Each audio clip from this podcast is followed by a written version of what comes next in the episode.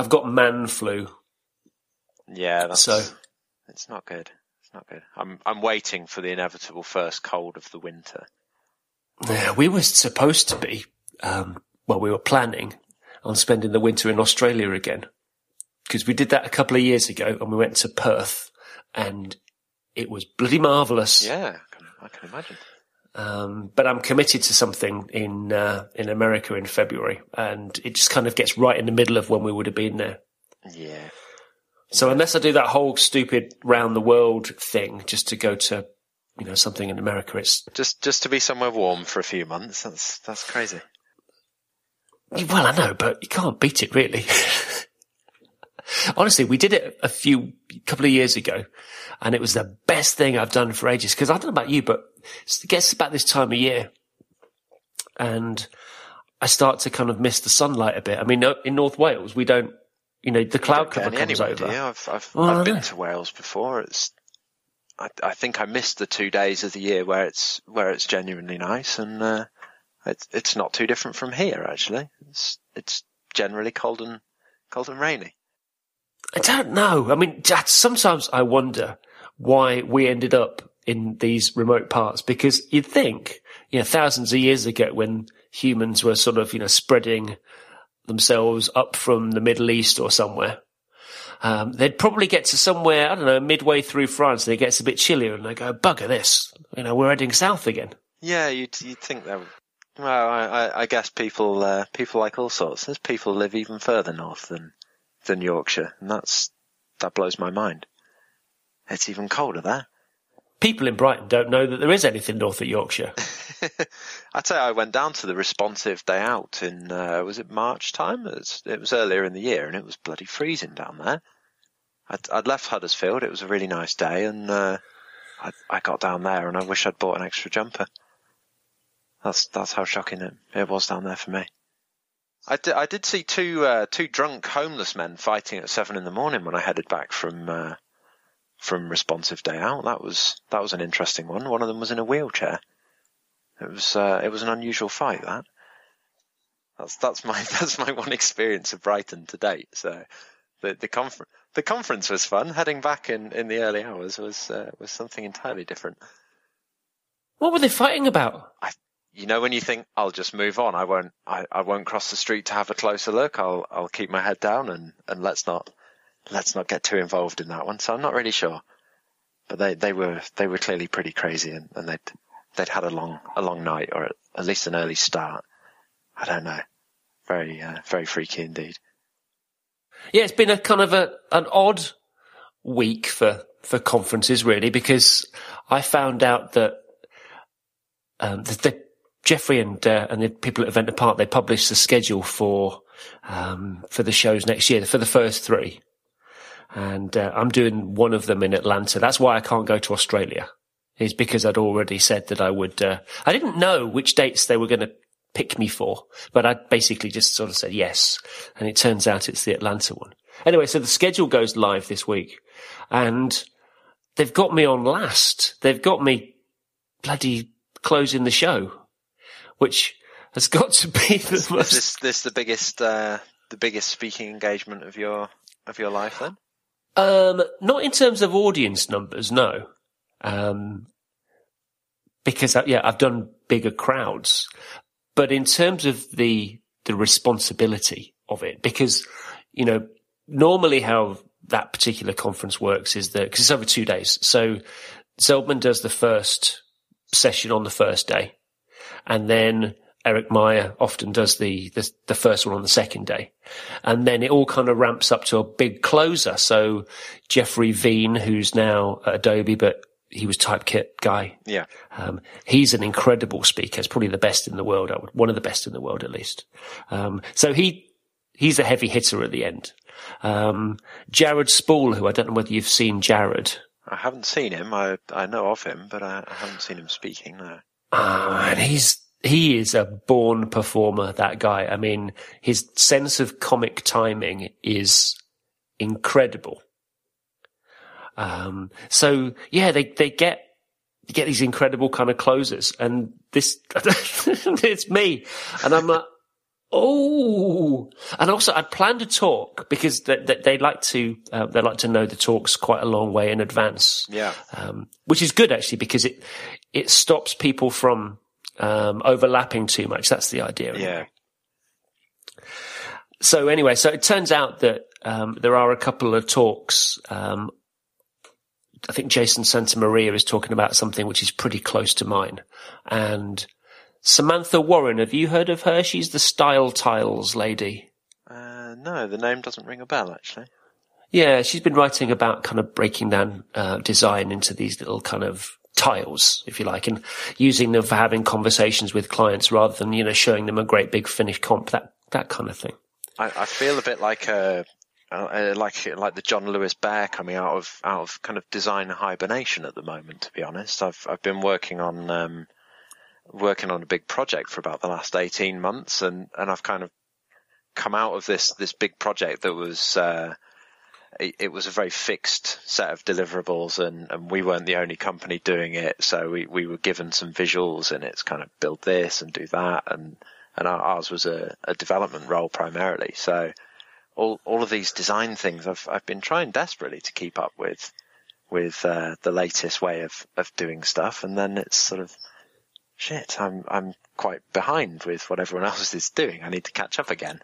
And uh, it's the, the perpetual struggle of, of staying up to date, I guess. But uh, No, I think everybody suffers from that, to be honest. I mean, I seem to remember, I mean, it probably wasn't like this at all, but there wasn't that many people that were out there, you know, talking about CSS, you know, when I was learning about CSS. So it was quite easy to follow. Um, and we did, we didn't have Twitter to keep firing these things at us all day long. I think that makes a difference. You know, when we, when it was just RSS and you could choose who you're going to subscribe to, it does make a big difference. I must admit, I, I was kind of pondering this a while ago with. Uh, well, I guess we'll come on to it if we if we talk a bit about freelance. I mean, when when I was last kind of freelance was was before I was really on Twitter, so the the world has changed quite quite a bit, really. Um, but yeah, I think um, there are so many clever people out there that that are just coming straight into my brain at the moment with with all these theories and, and ways of doing stuff, and it's it is bloody hard to catch up. But on the plus side, I think we're all making it up as we go along, right? That's that's the nice thing. There's there's no uh, there's there's no predefined way of, of doing anything, and uh, let's let's all keep experimenting, and, and maybe someone's gonna gonna find this this magical answer to to how we actually do stuff. No, I think that's right. I mean, sometimes you, you, you try to think of some kind of grand concept. it's like, yes, I must, I must sit there. I'm thinking about this with the talk that I've got to give. Um, because, you know, so many amazing things have come out of an event apart. You know, the whole responsive design thing. Yeah, yeah. That's where, that's where that got talked about first. So there is a bit of pressure. I mean, maybe you put it on yourself. Maybe I put it on myself. I don't know to try to compete with that kind of thing and think, well, if I just give a talk about code or process, then, you know, that's not going to be as good. You're doomed from the off as well. There's, there's always someone smarter than you out there. That's, that's the problem these days. And in, in my case, there's, there's lots of people out there smarter than me. It's why I avoid kind of writing about that sort of stuff or, or talking about that kind of stuff anymore. It's, uh, it, it's a one way road to, to complete ruin. well, this is what I was talking about the other day, actually, because, uh, you know, we were sitting in the office talking about, you know, what I might do. And, you know, to be honest, I'm not the sharpest knife in the drawer when it comes to, you know, CSS anymore. There's loads of people out there that, you know, know more than me, do, you know, do better stuff. Um, there are people out there that have got, you know, obviously a lot more time um, than you know maybe I have. You know, they're writing stuff. I mean, Brad Frost as an example. You know, just keeps coming out with these amazing, amazing things. You know, I think to myself, God bloody hell, it used to be lovely when I had the time to do that. so, you know, I'm not, I don't have anything particularly, you know, groundbreaking to talk about. But then we, we, we sat there and we thought, well, do you know what you have got? You know, you've got 16 years worth of experience making people happy every day, hopefully. Yeah. You know, designing and, you know, and that's something that, you know, not everybody has. So that's, I've been doing a lot more talking about that recently. Um, and I'm going to carry on, not for an event apart, but I'm going to carry on talking about that kind of stuff too.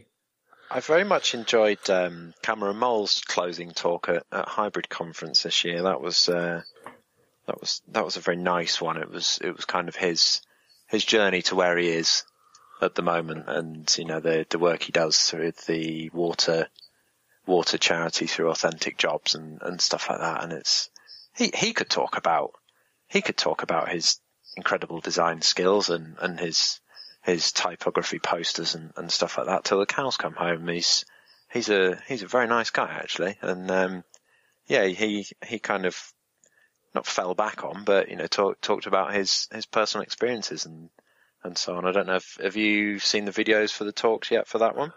No, I haven't. I mean, I know Cameron, and I don't see enough of him. Uh, to be honest, it's been it's been a good few years since since we've been together. Um, but he is. He's a, he's a lovely fellow, and he's a he's a true inspiration. The guy. He is. It, it was it was one of the nice things about sort of doing doing the talk and, and throwing myself in at, at, the deep end at hybrid, and uh, you know, kind of actually end, ended up sat next to him at the speakers dinner the night before, and and uh, he he genuinely is one of the few people I, I would consider a, a, design idol of of sorts. You know, someone I genuinely did look up to in my in my formative years as as a designer kind of thing. And uh, there there I am suddenly sat at a table with him having having dinner and, and listening to to how he's built you know built his his kind of niche on on the web with authentic jobs and you know his, his posters and stuff like that. And it's yeah, it was really great. And you know, you couldn't meet a nicer a nicer fella. No, you um, really couldn't. Actually, it's uh, he's he's scarily nice. And that's what gets me sometimes about about some you know uh, occasionally anyway some of this kind of whole um, celebrity nonsense. You know, we all we all look up to you know people in in, in different walks of life. Um, but you know, you sit next to somebody, you know, in the pub or whatever, and you know, no, nobody's nobody's above anybody else or thinks they're above anybody else. Um, does get my goat a little bit sometimes. I can imagine you're a pretty easy target for uh, for that. I'm, I'm I've been fairly vocal about people in the past, and uh, yeah, I've I've learnt my lesson a bit. Learnt my lesson a bit on that front, and yeah, you're right. It's... I've been my own worst enemy, to be honest. Sometimes, um, because you know it's all very easy to be sort of you know snarky on Twitter, and you know, and a little bit kind of Jack the Lad in a way, and. Uh, you know, people people take people take an impression, and you know, I, I, I don't I don't think I didn't deserve. Is that even a sentence? I think I probably deserved, you know, some some of the flack, to be honest. But uh, yeah, I mean, it's just that's one of the nicest. I think I think that conferences are, um, particularly kind of local community ones, smaller scale things. Um, I think that they're just a lovely opportunity for for people to get together because I did I did a workshop. I was over in um, Manchester this week, mm. um, testing out this workshop material. I'm, I'm, I'm doing a new CSS workshop, and I thought, well, to practice it, I'll donate a day to the students at Manchester Met University. Yeah. So I basically did a day for them. Uh, teaching Flexbox and, you know, a lot of these new kind of CSS3 layout tools, which are, you know, I've only just learned them. You know, I've not, it's not like I'm using them every day. I'm not kind of some expert in these things. It's, you know, I struggle to find a way of explaining them so I could, you know, understand them so I could explain them to somebody else. And, you know, these kids, call them kids really, anyway, students in the room, my son's age, you know, 21, 22 year olds. Students these days are, are terrifyingly young. I, I, feel painfully, painfully old. I, I, I did a I did a talk with, with my business partner Pete down at the Huddersfield Uni at the start of the year. He, he signed me up to to kind of right. You need to do this public speaking thing. I've signed us up. We're going to go down and do a, a, a two hour workshop on responsive design and, and some JavaScript stuff. And it's tomorrow. Ah, right. You know, okay. And uh, yeah, scarily, scarily young. And uh, it suddenly seems like a long time since I was at uni. it's, it's not as long as it bloody well was since I was. but there's 25, 25 students. I mean, there's kind of a mix of different courses that they're on, and there's there's some really really smart people in the room. Mm. Um, and the questions that they're asking me, I mean, you know, questions like, "Oh, can you do that with this?" You know, once you transform something, can you rotate it and all? And I'm thinking, well, I didn't think of that you know, and I don't know what the answer is to that. So, Leo, let's sit down and actually play with some code and find out whether or not it works. Um, and I was showing them a few kind of sneaky peeks of the redesign that I'm working on. And one particular guy's like going, Oh, you could use a CSS filter for that. And I'm going, I never thought of that. so, you know, I suppose, I mean, I don't know about you, but, you know, I work on my own most of the time. Um, it's been different this year because we've had a designer Sue that works with us now. Yeah. Um, but for a very long time, it was just, you know, me in a darkened room. And you, you, I miss that energy, you know, I miss that kind of bouncing ideas off people sometimes. So it's really good to get out and do these things. It is, yeah. It's nice. Uh, yeah, it's nice just to to have some company from time to time. Yeah, it's uh, it it is hard working on your own. That's for sure. Well, I was practicing this uh, CSS workshop that I'm going to give down at Handheld conference in Cardiff in well, it's a couple of weeks actually. Hmm. Are you going down for that? Uh, I'm not. I'm I'm about conferenced out for the year. I think I've uh, I've I've done a couple and, and spoken at a couple of meetups and stuff, and uh, I'm I'm not really sure where where I'm heading now. uh, well, this is talking about just doing smaller kind of local community events. this is like it's going to be the biggest audience ever. It's, I think it's at the Wales Millennium Centre, which is like the biggest stage in Wales. Mm. Um, Craig, the organiser's got some crazy stuff lined up. I mean, I, am not going to say because I don't think that. I think they're just surprises, but you know, there could well be a choir. just maybe you know, in Wales, there, there might be know, a choir. Yeah, well, there's always well, you can't you can't step out the front door without there being a choir somewhere. I assume they just followed you around for the most part. Oh man, it's so annoying. All that close harmony singing. but, like, but yeah, this is, is at this massive stage and Craig's brilliant actually because he booked this huge venue and sold, sold out pretty quickly. Um, but still had something like 400 available seats in the, in the auditorium. Yeah. So he basically gave them away to students, like free student passes. Oh, I did see. Yeah, I did see his see his blog posts about that. I think, which is yeah, just really really good. I thought that was great. Yeah, that's a really good way of uh, of doing it. So there could be about twelve hundred people in the room. wow, that's scary. I don't know. do you think it makes a difference whether there's like you know twelve or twelve hundred? I think if there's 1,200 people there and, and I and I gave it some thought, I probably would would brown my pants slightly. I must admit, that's that's a big number. It's it's a scary number. That I haven't read it yet, but I saw a tweet that Mark Boulton has just written a blog post about speaking and being in an audience. I put a link in the show notes about that. I read it earlier, actually. Yeah, I, I thought I'd have a quick read. Brad Frost did a good one the other week as well. Similar kind of similar, very practical tips. And I, I, I must admit, when I did, um, I did the last talk at Digital Barn, it was, it, it's simple stuff as well. You know, like close, close down all your other apps because you don't want, you don't want those Viagra, Viagra messages that, that come into your spam box to start appearing over your presentation and, and so on on a massive screen. Yeah. Turn yeah. notification center off, definitely. Yeah, little things like that. So he, did a similar one a few weeks back, which was uh, which was also very good yeah, very. Um, it, it, the tricky thing with speaking is is that uh, you've just got to get onto get onto that stage or or or onto the on where, wherever you know and, and, actually just do it the first time. Is is there's no way to to get past having to do it for the first time.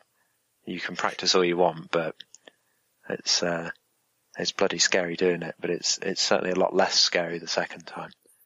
So you wrote a blog post I read confidence speaking and self improvement. Mm. What made you want to? What made you want to start down this road at all? Um, it's something I'd never done before, basically, and I, I just thought, do you know what? It it seems silly not at least not at least giving it a go. And um, Zach was kind enough to email me at the start of the year asking if I wanted to talk at Hybrid Conference, and I just thought I, I would never kind of submit a talk proposal to something like that, but you know, he, he was kind enough to to show a bit of faith in me and, and support me, saying, you know, I'm sure you'll be fine, and, and so on and so on. And I just thought, right, let's let's do this. Let's have a go at it. What's what's the worst that can happen? yeah, you know? it reminded me actually seeing you do that because way way back in 2005 it was um, there was a guy called Patrick Griffiths. He's not in the industry anymore. He went off to do filmmaking, I think. Mm. But he was the guy that organised the @media conferences back in the day. You know, he did he did half a dozen of them for a few years. Yeah. Um, and nobody had put on a conference before, so and there, there weren't many um, experienced speakers that you could kind of call on. So I think he invited Joe Clark and Jeffrey Zeldman was there and Doug Bowman yeah. um, was was there. Um, but the rest of us were all green, and he and he did exactly the same thing. You know, he showed a lot of faith in you know me and Jeremy, I suppose, and and a bunch of others. Um, and that's what kind of gets you started, really. Yeah, it's it, it's a funny one. I mean, it, it's uh, confidence wise, I, I was always sort of fairly happy as a freelancer, you know, going into a new agency or or you know a, a new kind of work environment, just um, picking up with, with an existing team or doing a presentation in front of in front of stakeholders for, for design and that. But I mean, uh, I, I kind of lost lost that over the over the last few years really because I've I've I've kind of moved into this slightly different role and, and we, we do a lot as as a team or we work remotely with you know with clients from from outside the UK and stuff like that and and actually you know standing up and in front of a group of people and and talking is is an art and it's a skill. There's no two ways about it. And uh, I just thought it's it's a skill I very much don't have, and I still don't by any stretch. I've I've only done four four little talks now, and uh, I'm probably going to start doing doing a few more next year again, just just to just to get into it a bit really, because it's pretty it, it is pretty good fun as well. It's it's challenging and it's it's teaching me stuff that I don't know. So that's kind of that's the stuff I'm learning at the moment, rather than rather than spending my time looking at looking at new CSS rules and that. I'm I'm kind of teaching myself different skills that that are going to be helpful helpful for sure. And uh, yeah, it's it's it's just challenging challenging the fear. I don't think there's anything like it really because I really believe that it's part of our job. You know, whatever, whether, you know, we're designing or developing or something, you know, we're making something for somebody.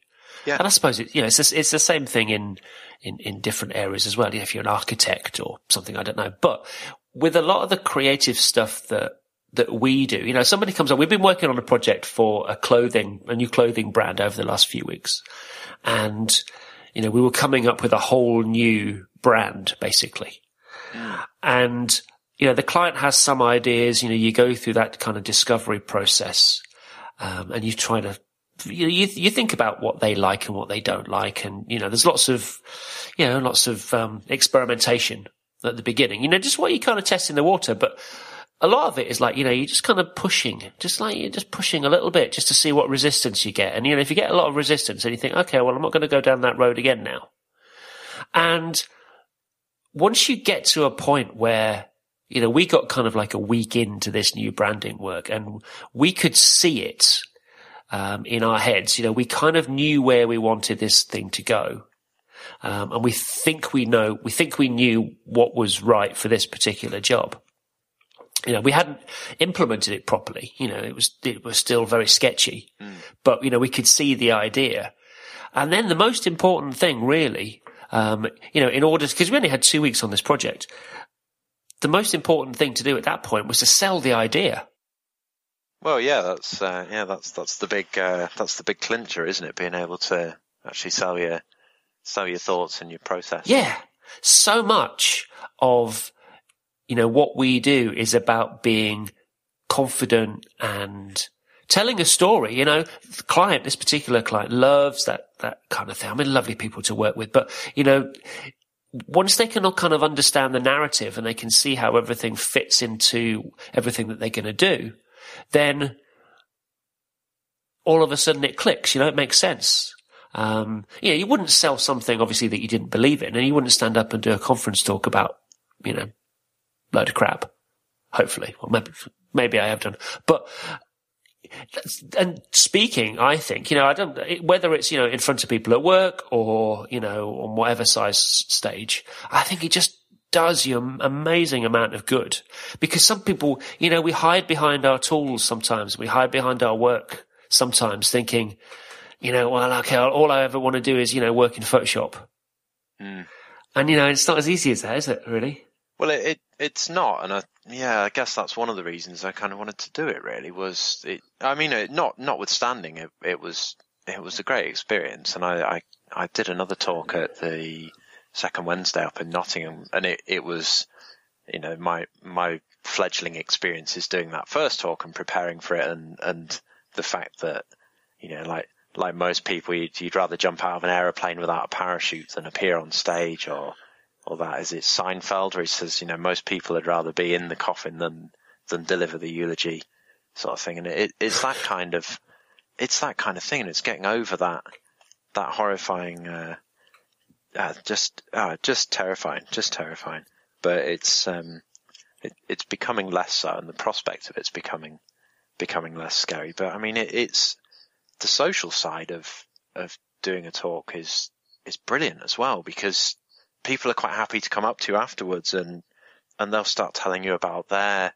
I mean, my my talk um, is is about our knives business, and you know, I've had loads of people come up to me afterwards and sort of say, "Oh, we've we've thought about selling a physical product and so on and so on, or we we do this." Or um, guy was telling me that he him and a business partner sell model train parts online, you know, he's a web designer. He's, he, he does all this sort of similar stuff to us, and uh, a completely unrelated business, really. But it's it's using some of the skills from the day job to to have this other this other sort of line that's that's bringing in some money and and generating something to talk about, and it's it's interesting. It's it's a nice diversion. Yeah. No, I was I was up in Scarborough, up your way. Mm. Um, a few weeks ago with uh, with a conference there, and Naomi Atkinson was talking about uh, you know setting up her project, sort of for her you know designer store that she's setting up. Yes, yeah. Um, and you know, I, I, like that. I like the fact that people are kind of out there doing stuff and then bring it, bringing it back into into talk. So you know, it's not all just about code.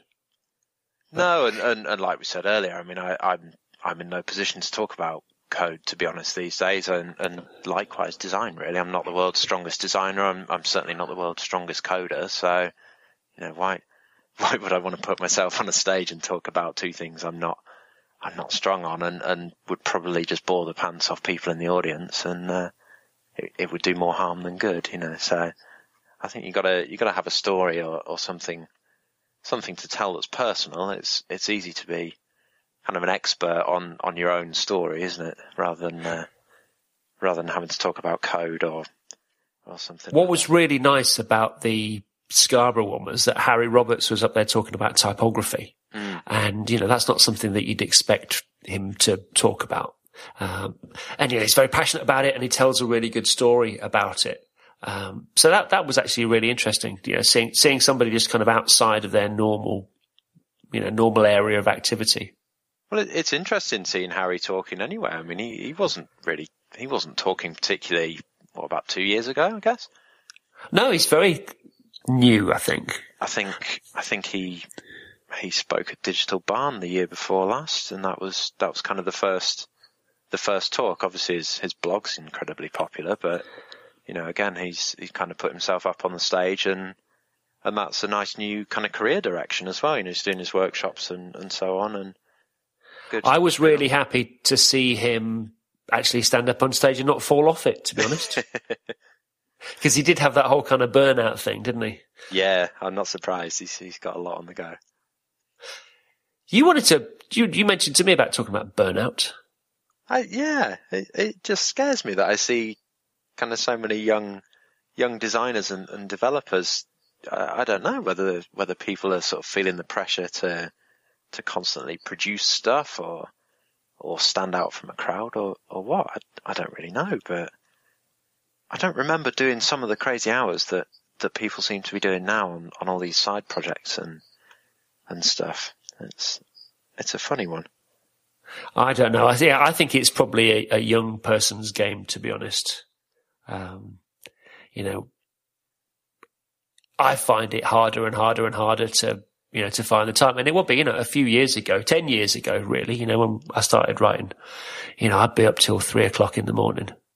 You know, on Oh, a I- regular I, basis. I was as well, yeah. I don't, but I, I, I guess as well. There's, there's people are very, um, very open on Twitter about about more than just sort of.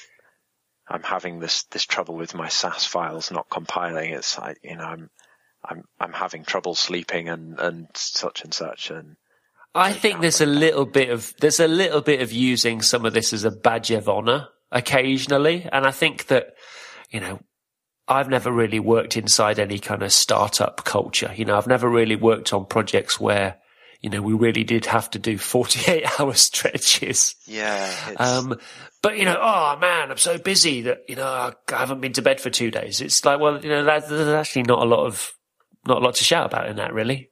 It, it's not. I, I, f- I fear that they haven't got enough staff, or they're managing their products uh, projects badly. If if that's the case on a regular basis, I mean, we've we've all worked long hours on on a on an urgent deadline from time to time, but it's it's when it becomes the norm that it's not a good thing. It's really not.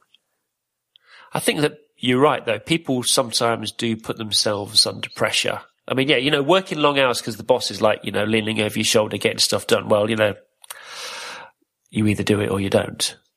Um, but I think there is this feeling of pressure that people have that you think, do you know what? I haven't blogged this week. You know, I haven't written a blog post this week about anything interesting.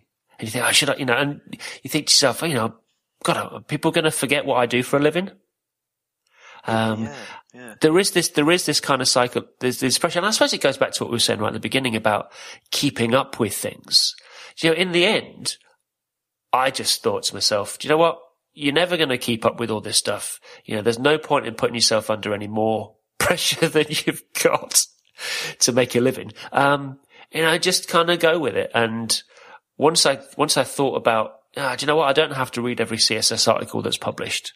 Are you you're in, are in the second wave then? The, the second wave of adopters of of tech. In terms of, uh, of of CSS and things like that, it's you know we we'll we'll stick with what's battle tested first, and and then if I've got time, I'll have a look at these these new techniques for making buttons, and and then maybe they'll get into production in in a year's time, and we'll let someone else we'll let someone else deploy them first on a live site and see see how that all pans out. I've always been pretty much the opposite though, because I've always really wanted to do, and I've made, you know, made a living out of writing books about doing all the latest stuff, Mm. um, and using all the latest properties and techniques and stuff like that. Um, and saying to hell with bad browsers, let's just go on and do the best, you know, use the best things we can. Um, but it's been quite interesting. I haven't really done that over the last couple of years. And then getting back into thinking about stuff for this workshop in particular and learning all about Flexbox and some other stuff. And you think, oh, wow. Um, you know, and it, it, it's actually quite st- stimulating creatively because you think, oh, what could, what use could I put that to? So I'm thinking now about, oh man, can I use some of that stuff in my new redesign? Which, you know, it'd be quite easy just to fall back on, oh, I'm just going to float it. Yeah. But now, now I'm thinking, you know, do you know what? It's going to use Flexbox, and you know, if nobody has Flexbox supported, then you know they'll get they'll get a, a straight view, a linear file. They'll they'll survive, won't they? Yeah.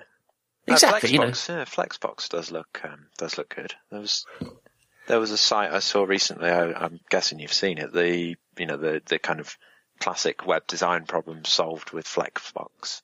Yeah, no, actually, I used um, I linked to a, a few of those things in the, the workshop that I gave the other day. And stupid things like uh, SVG. I have never ever used SVG in a live project. Have you? I did it on our new new off road code site, but only for some icons, and uh, that that was it basically. Yeah. but I, I haven't I haven't kind of used it used it extensively, not by any stretch. Well, me neither. I'm using it for icons on the new stuff site, and I'm thinking to myself, why didn't you do this a year ago? so much easier. So maybe before we talk about freelancing, we should um, we should talk about our sponsor for this week. Let's. It's it's Gather Content. So Gather Content helps people who build websites and they work with their clients to plan, organize and collaborate on web content. So I bet everyone who's made a website for a client or maybe for their company, they're going to know what I mean when I say that planning and gathering and organizing and collaborating around content is one of the trickiest parts of a project. You know, people email you stuff all the time. Um, they send you content in Word or Excel or even PowerPoint documents. You ever had that? Always, always. I insist on it. It's, in your, it's in your contract. You've got to send me Absolutely, things in PowerPoint. yeah, yeah. All screenshots should be in a Word, you know, in, in a Word document. Things like that.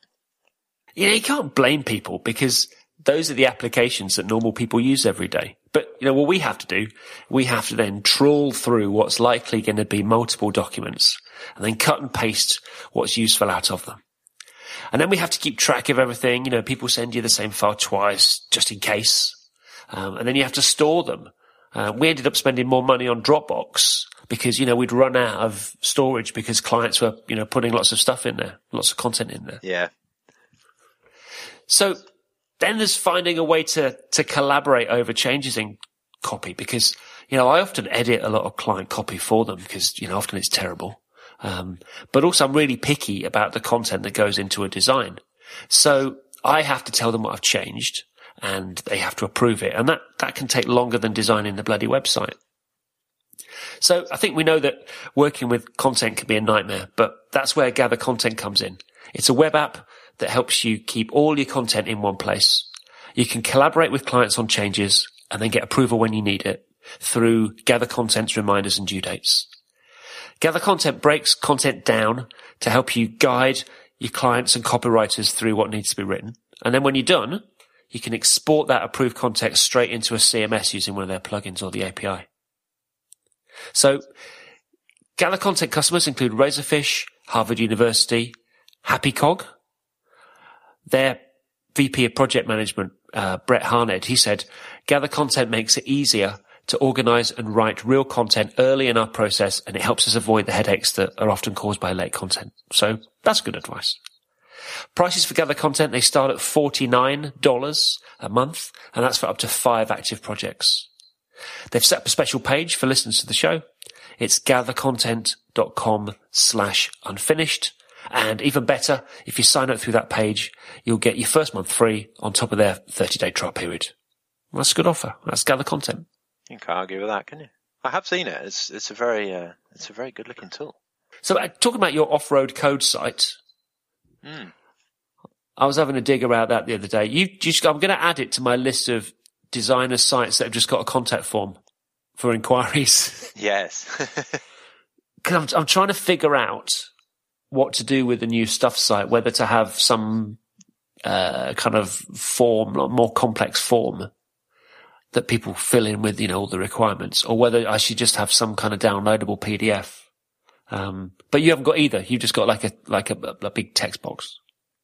well, we we we've been through the kind of let's have a big long project intro form that guides you through everything, but it most people haven't got a clue really what what they want, and and you know we've seen enough kind of briefs and spec documents in the past that have come from either an agency or you know they've they've seen they've seen enough online to to kind of write out some ideas and here's some websites that we like the look of and and all that kind of thing. And and to be honest, I a lot of the time I think you're better off just collecting a a phone number, a kind of declaration of interest, which is they filled in the form to get in touch with you, and give them a call. Just speak to them. It, it seems to be uh, seems to be quicker and easier, and then um, use use your get content system to to start filling in filling in bits and pieces of of what they're actually looking for because most spec documents that we've had over the last few years the finished products look nothing like the spec document anyway it's it's it's often this wish list of, of stakeholders and it, it's the carousel thing. You know, everyone's, everyone's had an input in the website right from the off and actually it's not solving any particular problem whatsoever. It's, it's just a big collection of things. So I, I reckon, um, you know, a, a simple form is, is fine as a first, first point of contact as long as you follow it up. Well, I was thinking about the inquiries that we've had over the last, I don't know, six months or so. And they range between people just asking, you know, how much for a website. So that, you know, they'll, they might fill in our contact form. You know, they might put in mm. a budget or they'll probably just put don't know because, you know, typically they don't know, you know, I don't know how much architects cost, but, you know, you find out. So they range from that to people that are obviously contacting various different designers or agencies and they've got, you know, the two or three page PDF that they'll attach with an email. Mm. And, you know, they're not going to sit, I can't imagine people wanting to then sort of take that apart and put it into my, you know, complex form if I had one. You know, they're not going to kind of sit. And then you've got a big, you know, you've got a problem there that you, you're going to lose people anyway. So, I mean, just if, if they've if they get in touch with you and, and just phone them up. If, if they've got a document, say, hey, send us the document. We'll have a look. Brilliant. And then we'll have a chat. That's, uh, that's, that's the quick and easy way to do it, I think. Well, I'm kind of leaning towards that road really because I don't want to put a barrier in front of somebody. You know, I think that we can be most effective when we actually start talking to people, you know, usually on the phone. Mm. Um, so, you know, I don't want them to have to think, oh, blimey, this is, you know, they, they, want me to fill in 20 questions before, you know, I can even get to speak to them.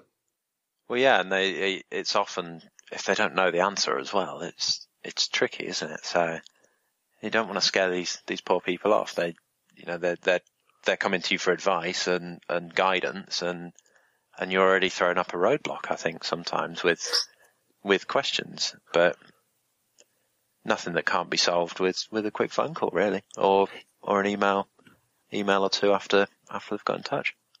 Well, you've got a phone number on the off road code site. Mm. You know, we obviously have one on the on the stuff site, but I can't tell you how many freelancers don't put a bloody phone number on their website. Drives me nuts. So I'll see somebody like link to something on Twitter or I'll go there and I think, wow, he looks good.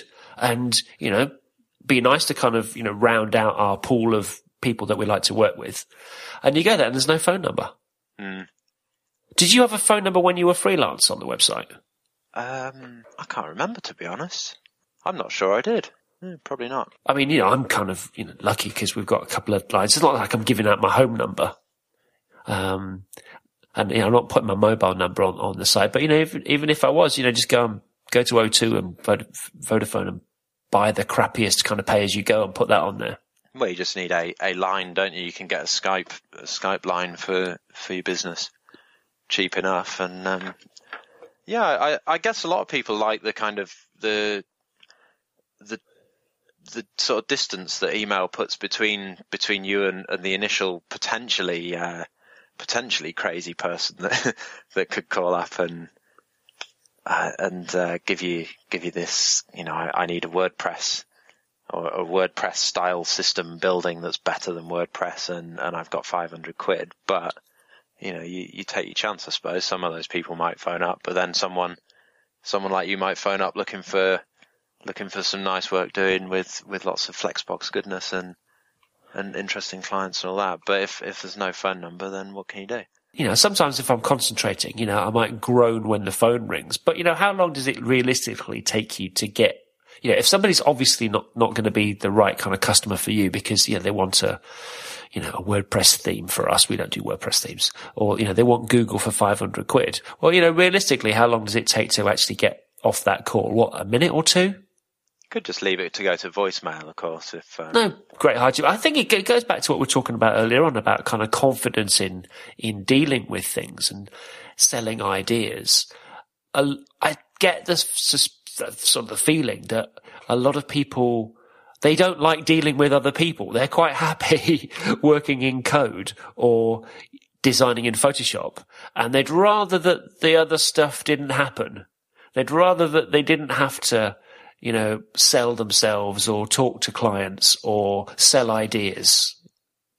I think there's an element of that for sure. Um, I mean, I've I've been through it myself. I mean, I, I used to work before before I became a designer, as it were. I, I mean, I I didn't do design at uni. I I did an economics degree, and I went and worked at O2 for for four years straight out of uni in customer services. So I I was headset dude at the call center and uh, dealing with with assorted angry SME customers phoning up about their mobile accounts back in back in the late 90s, uh, early 2000s, and um, that's probably where my fear of, of answering the phone comes from. It's been conditioned into me that when it rings, it's it's someone phoning up about their phone bill from from ten years ago, and, and they're really angry. But I mean, I, I I I don't know. I mean, some some people are quite happy on the phone. Some people spend all day on the phone, I guess. But uh, some people definitely don't don't like it, and I can I can sympathise. That's for sure. Do you think but, uh, that's it? Do you think that's it? Do you think it's because people think that somehow there's going to be in a, a confrontation? I don't know that it's confrontation. I I think the trouble with with taking a phone call, and, and we've discovered this when we've we've only recently got a separate phone line in the office for for our um, knives business. So before it, it used to be a bit of a lottery. You know, the, the phone would ring. Is it a web design inquiry? Is it is it someone phoning up to talk about knife steel? Who knows? Let's answer it and see.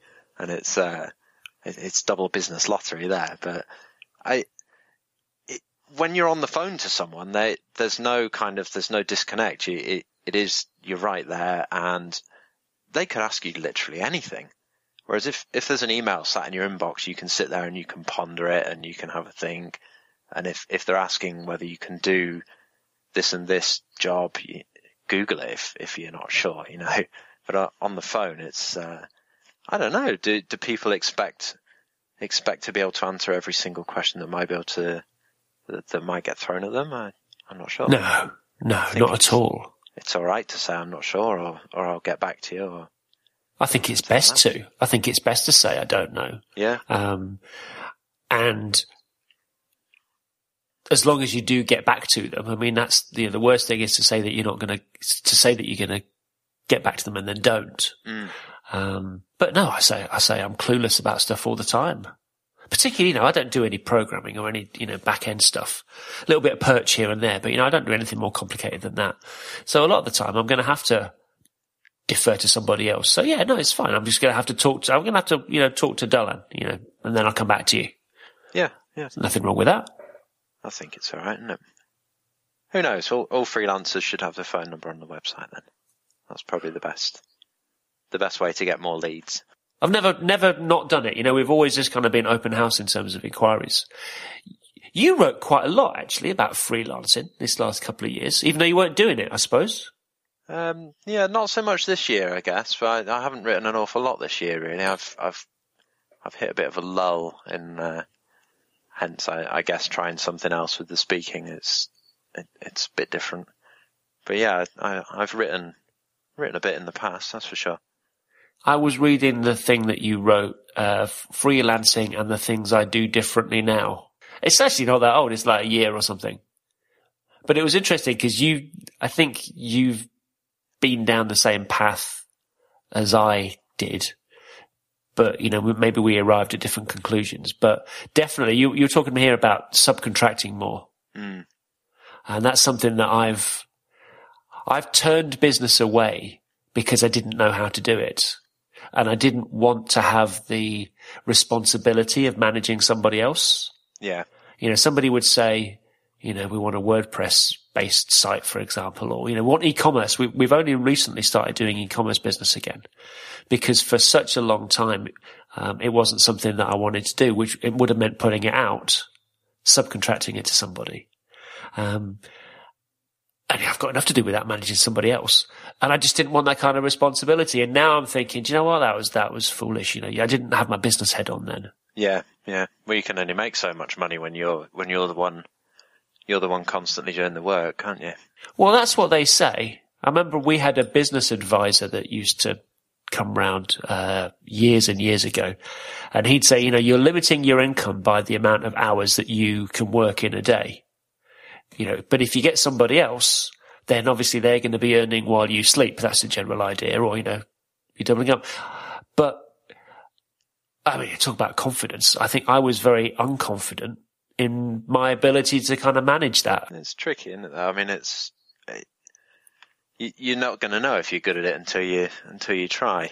I mean, it, we've we've worked with some good freelancers recently, you know, in, in, the last year or so, and it's it's been nice being able to just take on a project and just know that it's going to get dealt with. And I, I'm quite a big fan of kind of small. I'd call it senior teams, but I guess it, it, it's experienced teams. You know, guys guys that you eventually can can find these people where you know, you, you just know if you send them a brief, they're happy to speak to the client. You can, you can almost just leave them to manage, manage the work themselves anyway and, and get the job done. But it's, I guess until you've actually found that person, it's, it's pretty scary, pretty scary, um, trying to, trying to let stuff go. I, I was the same. I never used to, I, I only ever took on the work that I knew I could do myself. And, you know, it, it was good. Work, work was fine and, and I was I was getting getting plenty done and everything. But yeah, I, I suppose if I was going to do it differently, I'd I'd give that a go now and, and probably team up with someone would be more more accurate rather than subcontract stuff. I, I would be able to take on bigger projects with you know a developer or or something like that rather than just sub stuff out. It would be almost like forming little little teams and, and little companies as as you go, depending on what you need. It's it's a lot easier these days. Like I said earlier, I, I when I was freelancing, I wasn't really on Twitter, so I didn't have access to this wonderful pool of of people in my timeline and and retweets for for work requests and stuff like that. So it was was a different world a few years ago, scarily. But um, much easier now to to kind of see who's who and, and get in touch with this massive range of of people that can help you out. Well, I'm just trying to think actually because having um, having Sue, our designer, working with us over you know this last year, it's made me think much more about kind of just being a little bit more open in terms of you know sociable, I suppose, um, but also kind of you know working with other people. And actually, yeah, you're right. Everybody that that I would now consider one of our kind of close confidants.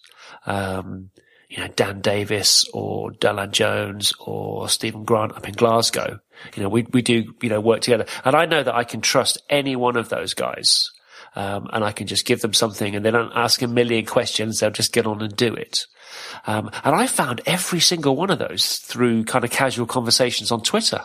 Yeah, that's the thing, isn't it? And it, it, that's that's kind of finding the right people to work with. It, it makes it easy to easy to take stuff on, knowing that well, you know, Dan Dan does this and that, and and you do this this other part of the project, and you think suddenly, hmm, yeah, it's it's it's entirely feasible for us to take on this project that I couldn't do myself, and I'd be scared searching for a random person who could handle this WordPress job doing this and that. You know, it's, you, you just build a, a, team and a network that you can uh, that you can trust and call on any time. It makes it a lot easier. I'm trying to think how the hell I would have done it before Twitter. What would I have done? Looked in yellow pages? I don't know. how did we survive before Twitter? I have no idea. No idea. Let's talk about knives for a minute. Okay. Because one of the crazy things that you seem to do, and I have no idea why, so maybe you can tell me why, is you sell knives online. But you know, we're not talking about kind of samurai style aggressive knives. Is that chef's knives, yeah? Yeah, chef. Yeah, chef knives real um, kind of handmade, handmade Kill Bill, Kill Bill level uh, level chef knives. I mean, some some of them go up to kind of 300, 350 quid for a for a knife, and um, that's been a real. It's it's nearly three years now that we've been doing that. What made you get into cutting edge knives? It was my business partner Pete just came in one morning and um, guys, we're going to sell knives and he's he's one of these people that he churns an idea over in his head for a week, and then he'll come in and and blurt out the punchline to it without any kind of preamble, and um, so he, you know, we, and and then he'll sit down and tell you the the kind of thought process, and we'd we'd basically had a run of client work where things hadn't gone entirely to to plan. You know, we we were getting kind of bad features going live and, and stuff like that because of, of stakeholder pressure and, and there are, there are just some jobs that you can't you can't avoid. You, the MD of a company is going to have his his pet feature go live whether you like it or not, and and you've got to compromise a little bit from time to time. And um, and we we were we were doing all the things that you're supposed to do. You know, it's well we can test this, and this is the accepted way to do that, and this will bring you great results. Here's some proof, and so on. And they you know they just sometimes clients just don't listen, and, and they want they want that pet feature, they want that that buy it now button to be massive and red because it'll stand out more and, and so on and so on. And, um, and we just thought, you know what, the best way to actually kind of prove ourselves really is, is to have this, this living case study uh, almost. And, um, knives happened to be a, a product that Pete had, had arrived at that was, it, it was interesting, that's for sure. It's, it's certainly something different, but it, they ticked a few boxes. The actual idea behind the the company is is as much to set up a business in a box as it is to sell kitchen knives. So, in theory, we can kind of take everything we've learned about selling kitchen knives and apply that to I don't know, you know, engine sprockets. The product itself is is almost irrelevant in in terms of how we've how we've kind of gone about it all and we thought well, we can we can certainly design and build a website, and, and we did that in about two and a bit, three weeks altogether. Put put the website together, and it's it's all nice and Umbraco and Umbraco stuff, and, and we built the e-commerce side of it. But it, it's also taught us quite a lot about actually running running a business and, and dealing with customers and, and and that side of it. That's that's been fascinating. And um, so we've we've got a couple of other businesses that we're that we're pondering doing the same with, really, and we're we're enjoying that as much as as making websites at the moment. It's it's it's good fun, really good fun. I know Sarah Parmenter. She's uh, she set up a a blow dry bar, and it's something you know very different from what she would normally do. But I think one of the things that fascinates me, and it's going to give her a lot to talk about, I'm sure, with, you know, conference talks and stuff, is she's been able to kind of take the stuff that she's learnt over the years from the web and then put them into practice on her own projects. You know, see what works, see what doesn't work. And then that's going to give her, you know, it's going to roll back into the web stuff. I, I think that's fascinating. It it has done with us. I mean, obviously, it's it's led to me doing a couple of talks about the knife business, and it's it's nice to have something eh, completely random almost to to talk about, and it it it's got its its tie in with the web stuff and the design stuff that we do because it's it is a website after all, but it is also a business, and it, it's a business that we've invested our own our own money into, and and it does make us it does make us money at the end of the month, you know. So that's that that's nice. At least we're doing it right, you know. But we've we've kind of iterated and, and tweaked bits here and there over the last few years, and um, I, a lot of the gains that we've had actually have been in kind of making the business side of it more efficient. You know, you, you get a lot of clients. We've had clients in the past who've come to us and said, you know, I, I need to redesign my website, and they've been focused on the on the look and feel of the website. But we we had a client a couple of years ago who he ended up not not wanting to work with us because we didn't want to redesign his website, and um, it turned out he was spending about two and a bit days a week manually processing orders from his from his e-commerce store because it didn't have the ability to do some sort of bulk ordering thing, and um, he didn't have much budget. And we said, you know, you, you'd be better off spending your budget in this phase at least. We can save you two and a half days a week to do other stuff by writing you a, a script that'll that'll do all these bits for you, and you know, take take the days off if you want, or or do something different with it. And he, he just wasn't interested. He just wanted a redesign of his website, and it it kind of makes me sad.